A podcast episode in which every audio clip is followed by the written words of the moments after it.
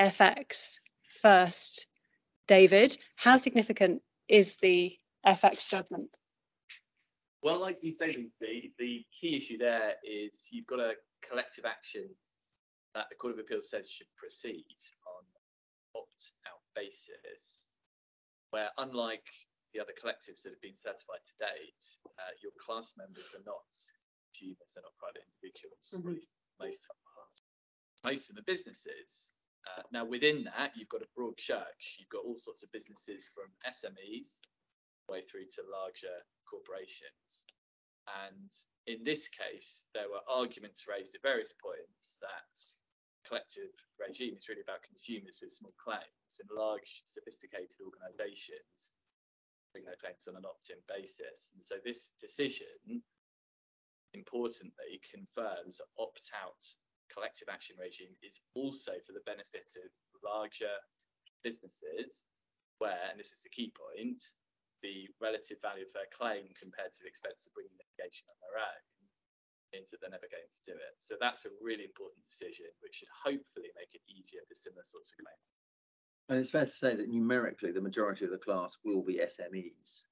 Um, Absolutely. Um, yeah, yeah, albeit there will be you know, a significant number of large institutions, but as I say, it, it, largely an SME claim. Yeah, so the uh, we, we did, did quite a lot of work statistical evidence about who's in the class, you know, what's your average value of the claim, and our thinking is that there are tens of thousands um, of class members, and the majority of them are SMEs, and most of them have small claims, you know, single digit thousands of, of pounds.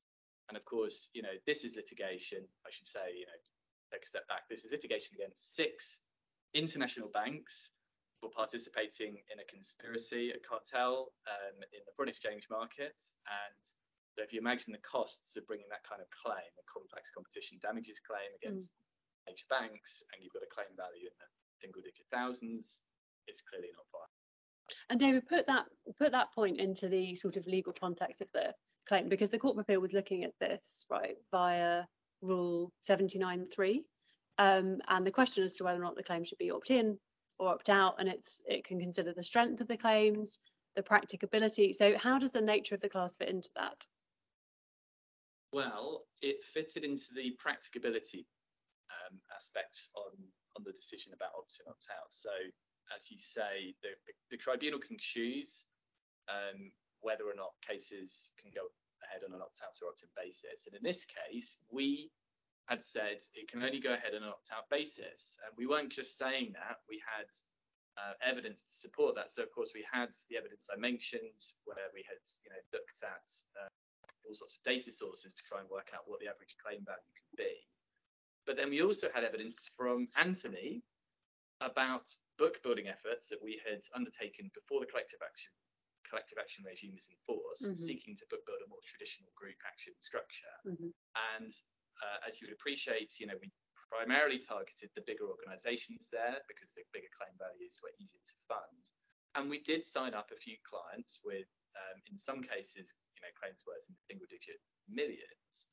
But even there, the overall value of their claim wasn't big enough to make a claim viable. So we had this evidence from Anthony to the tribunal that we tried to book build for a claim and it wasn't possible. So hence we said an opt-in simply wasn't going to work. Mm-hmm. And we had lots of reasons for that, you know, the discomfort that organisations would feel about suing banks. And there was a lengthy extract from Anthony's witness statement in the judgment. And that's crucial. In this case, that was accepted by the CAT. And the Court of Appeal really uh, focused in on that point because the CAT said, well, I accept your evidence that the case won't go ahead if I choose opt-in. And yet, it nevertheless decided that the most appropriate procedural mechanism was opt-in. And there's a sort of a logical issue there, which obviously the Court of Appeal focused on in its judgment when it decided that the CAT went the wrong way mm. in choosing between opt-in or opt-out. Mm-hmm. And if you look at the objects of the regime access, justice, compensation, etc., etc., um, then clearly that practicality in a, in a world where an opt-in won't work, an opt-out has to be allowed to work as a matter of logic, and I think that's where the Court of Appeal went. It'd be interesting to see how that goes in other business cases when they have to weigh those factors in due course, we'll see. Yeah, and the the other issue, I guess, is that the court of appeal picked up picked up on was well, if you're choosing whether it should be opt in or opt out, uh, you, you need to have a reason why one of them is going to be preferable over the other. And Mm. here, the, the tribunal it said it preferred opt in because it considered it was practicable, uh, despite accepting evidence. But it didn't provide a reason why opt-in would be a better way to litigate the claims. Mm. You know, in the interests of fairness or conduct of litigation, why would opt-in be a better approach than opt-out? And the court said, well, the cat here hadn't done that, and that if the cat is going to choose one over the other, it does need to have a reason why, especially when you've got evidence from the applicant saying. And And I, interestingly, they said the strength of the claim doesn't really go one way yes, or another. yeah. When, when, when you're looking at whether you're making a decision between opt-in. Yeah, which it, I was going to say that, Anthony, exactly, which it is said, the court had said in, in BT, this is a, you know, this is a neutral factor. Yeah. And I thought there's that really interesting um, piece of the judgment where the court was saying there are these other things you need to look at. So what is the best way, opt in, opt out, of vindicating the claim? What's the best way of ensuring judicial efficiency? Yeah, exactly. And they clearly said, you know, there's no preference either way between opt-in and opt-out, as you say. You're then not looking at the merit of the claim very strongly. You're looking at the practicality and you're looking at the, the regime objectives. You would think a lot of the time the court is going to conclude that therefore it needs to be run on an opt-out basis, particularly when you've got a, a large business class. Yeah, and this does. I mean, I guess this is partly a it's a case specific point, but here we had uh, an opt out claim filed, and the the banks in their response said it should be opt in Mm. if at all, and they supported that by reference to the strength of the claim. So they made a very detailed forensic attack across a raft of issues in the case relating to causation, quantification, uh, but they did so without filing any supporting evidence, Mm. whether statistical, economic, market evidence. They didn't provide any disclosure either. Me, we in the meantime were relying on the commission's decisions, which were short form settlement decisions, and the CAT picked up on what the defendants' criticisms were saying and went into quite a lengthy exploration of causation and expressed several concerns. And the Court of Appeal felt that the CAT went the wrong way here because, in a sense, it was sort of tempted into doing an exercise by the defendants that was premature because the defendants hadn't presented a fully substantiated attack backed by evidence. And if you're going to go into that level of detail, it's too early to do so before you get things like disclosure. So that was a, a big factor for the Court of Appeal. And another one is, is a case specific point, but uh, there was another commission decision in FX uh, relating to a different room called Sterling Lads. And um, the timing was a bit unfortunate for us because the, invest- the investigations were ongoing during the, CPO process, but the decision wasn't made until after the judgment. And it therefore wasn't available to the CAT, but the Court of Appeal saw it, hmm. read it, discussed it in their judgment, and felt that it provided a lot more detail about what was going on and a lot more support for drawing an inference at this early stage of the case that there was some harm to the market. So part of the Court of Appeal's thinking here is that the CAT needs to have another look at the case, reformulate it to take account of the Sterling Lads decision. I should just add there as well, the Sterling Lads decision was not a settlement decision, it was a decision Right. because the addressee there, Credit Suisse, refused to settle with the Commission. So the resulting decision provided a lot more information about the Commission's findings. Thank you, Credit Suisse. a special thank you there. Um, and so, and this that's interesting, isn't it, David, from the point of view of um, what it means um, or could mean for future cases and the cat's um, power to strike out um, a case, which it, it can do of its own accord. But I think the general um, the general vibe, if I can call it that, was that the cat needs to be pretty wary um, about doing that, especially early on. Yeah, so here the cat, exactly. So the cat um, considered the case was susceptible to strikeouts and as a result of its concerns about the strength of claims. Of course, the banks hadn't applied for strikeouts or intimated that the claim should be struck out. Mm. Uh, at least they certainly didn't go seeking to do so. And uh, but the cat said, of course, of its own volition, it could do so, which which we accept. But in the end, it decided it wouldn't strike the claims out So the Court of Appeal said, well, look, you know, the cat hasn't done anything wrong here. It decided to wait, and there's nothing intrinsically wrong with that. But yes, you're right. I think there's a word of caution from the Court of Appeal that the cat shouldn't be formed a detailed view about the strength of a claim at this early stage, particularly in the absence of any Yeah, the, I think that the judgment was quite critical in that respect, wasn't it? Talking about the defendant sort of being on the sidelines, throwing rocks or exactly. jumping on a passing bandwagon. Um, Yeah. so you mentioned earlier causation, David, and I think uh, there is this really interesting paragraph in the judgment which talks about um, cause, causation in the context of opt-out claims. Um, and I think that the interesting point is that um, the court the court is saying that where there is evidence that um, defendants have gained from unlawful activity, but looking at causation appears to be quite tricky, quite problematic, perhaps quite complicated. You can then look at um, other ways of measuring um, what ought to be awarded to the class. So disgorgement of, of profits, um, you know, um, uh, that could amount to a proxy. I mean, I think that really is an interesting point for um, for other cases and um, for other potential cases as we go forward. Well, it fits into, I mean, there's now a lot of case law on collective actions, right? In the last few years, we've got a lot of decisions, both from the CAT and the Court of Appeal. Mm. And there's a growing, I think it's the references in this judgment, growing confidence um, in, you know, how to deal with complex issues. Yeah. And, you know, you have cases where you have complex issues around causation, justification.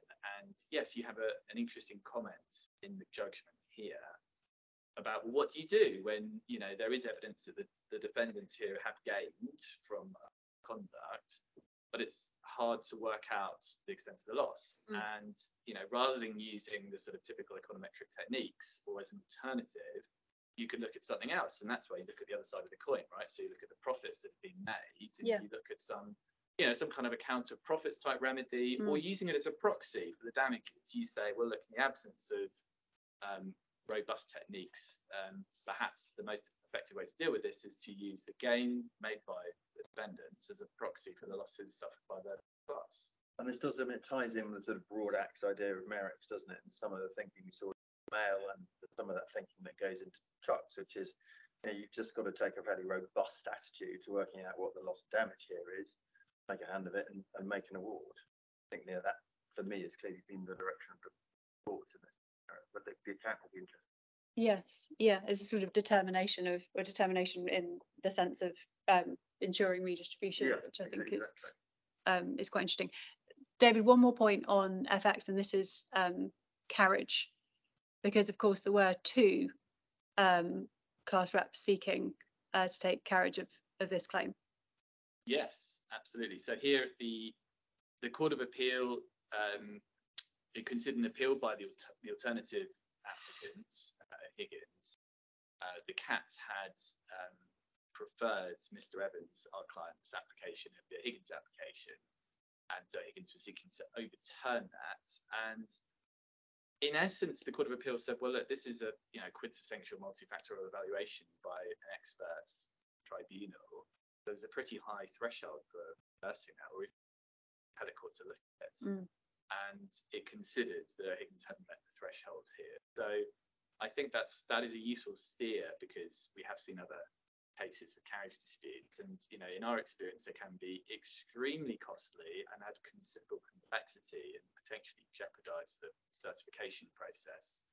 And so to have a bit of case law confirming that this isn't the sort of thing that will usually go on appeal is clearly very helpful. Hopefully, costs in future cases and hopefully settle carriage disputes. And I think they said a couple of, I think, really useful things. So first of all, they said not about first to file, which seems to me absolutely right. It means there isn't a rush to the courtroom door that you see in America where you get often bad claims put in very early. That allows people breathing space to put in claims. I think that's brilliant. And secondly, they said it's not going to be about a funding arms race. Um, so it's not going to be simply the person who turns up with the biggest funding pot, insurance pot. And again, that will discourage people, I hope, from just buying funding and buying insurance um, just to get the largest amount, um, which would, if, if, if funding had been seen as the trigger, that would, I think, have been the incentive for people to pile it high. um, and that incentive is gone. So I think those two indications are really helpful. Yeah, and another point was was made about the the, uh, the scope of the class because here there was a between the two class reps and one slightly broader class in some respects, and it, obviously there was an argument made that if you have a broader class, then that makes you a better candidate, and the Court of Appeal rejected that argument. Said, well, no, because we're pushing at the outer limits of a claim, then that's not necessarily the best for the case of the class as a whole. Perhaps a better broad case is a narrower class, but that could be a benefit. Yes, yeah. Okay, well, look, we're going to say that's FX, and we should say um, congratulations to Anthony and to David, and of course to our client um, Phil Evans on the successful piloting um, of, of this claim um, so far. The second judgment we want to talk about is um, trucks came down from the Court of Appeal, um, Nicola on the same day. It's the same panel, and of course, so um, this appeal stemmed from the trucks cartel, where we've got the two collective actions, the RHA's claim, which have been certified on an opt-in basis, and you had the another applicant, the UKTC, um, who were seeking certification on an opt-out, I think, or an opt-in basis. They got knocked back at the certification stage. So you had various appeals going up to the Court of Appeal. Um, do you want to tell us a little bit, Nicola, about wh where it landed? Yes, thanks, Lucy. So it was handed down, I think, alongside the FX appeal because it did deal with this in, in on paper in the, the opt-in, opt-out debate as well, um, with with the two different um, applications. Um, the Court of Appeal here um, took a different approach and upheld the certification of the opt-in claim Mm-hmm. and um, it didn't accept the appeal by the UKTC that it should be brought on an opt-out basis. And we're dealing with quite a different fact pattern here, of course, where the RHA has, I think, 16,000 claimants registered on an opt-in basis and Mhm. clearly has shown that that, that claim is practicable and viable to, to proceed as an opt-in claim. Um, so perhaps the more interesting piece though was that the RHA also faced um, questions over the inclusion in its class of members who bought both new trucks and used trucks. Mm. Now, this is an issue that had been raised at the certification hearing as to whether it was an issue that they had um, potentially conflicting interests of different class members within the same class. Now, the approach of the tribunal at the time was to to say to defer the issue to later in the proceedings and took the view they could deal with that later on if, and deal with conflict issues should they arise. The Court of Appeal, however, um, saw this as a much more serious issue um, that did indeed go to the certification of the class um, and actually found that it was important that the interests of the different class members were separated Mm. such that it requires the RHA to have separate teams of lawyers, of Mhm. funders, um, and experts Mhm. who are representing the interests of those class members. Mm. Um, now, interestingly, they also said, I think, that the, the class rep itself should have separate teams. Mm. Um, that's obviously quite peculiar to the RHA being an organisation who which is big enough to potentially do that. I think in a situation where if you'd had an individual class Mm. representative, it would effectively have been saying you need a second Yes. representative in order to split the two classes. yes. Um, so the RHA claim, therefore, yes, can go ahead, but there's they're going to need to deal with this the sort of separation of the different um, interests of the class So members. it's fair to say the Court of Appeal is sort of saying to the cat, you, you know, it's recognising the conflict issue and saying that the cat didn't take it seriously enough, essentially. Yeah, didn't deal with it uh, uh, up front, and um, indeed, it, it seems a fair issue when you're looking at certification and who's going to represent the interests of the of the class.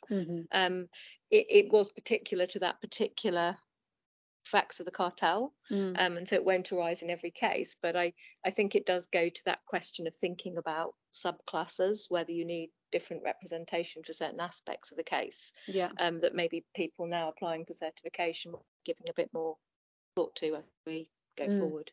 And the U- UKTC had had made that point, which the, the sort of new and used trucks point, which Man and DAF had made, but they also made an additional point, which is essentially that the, the cat shouldn't have preferred the RHA's claim. Um, and I think I'm right in saying in the judgment that the Court of Appeal deal with that relatively shortly and sort of say, you know, the CAT did its multifactorial assessment, um, you know, it did it at length and we're not gonna we're not gonna go through that again. Yeah, and I think that's right. And it ties in with what David's been saying. I think the Court of Appeal is giving a message that they don't want to see an appeal on every one of these decisions. There Mm. will be, as we've seen in other cases already, competing claims, and they want to equip the tribunal to make that decision. There've obviously been some important points of principle which have needed to be an iron out as to how you make that decision. But I think there is quite a strong message. It should, you know, largely now be for case management by the tribunal. Yeah, and the only the only other point I think from from trucks because I think I'm right in saying there was a um quite uh uh that well there's a there's a piece about the Microsoft test.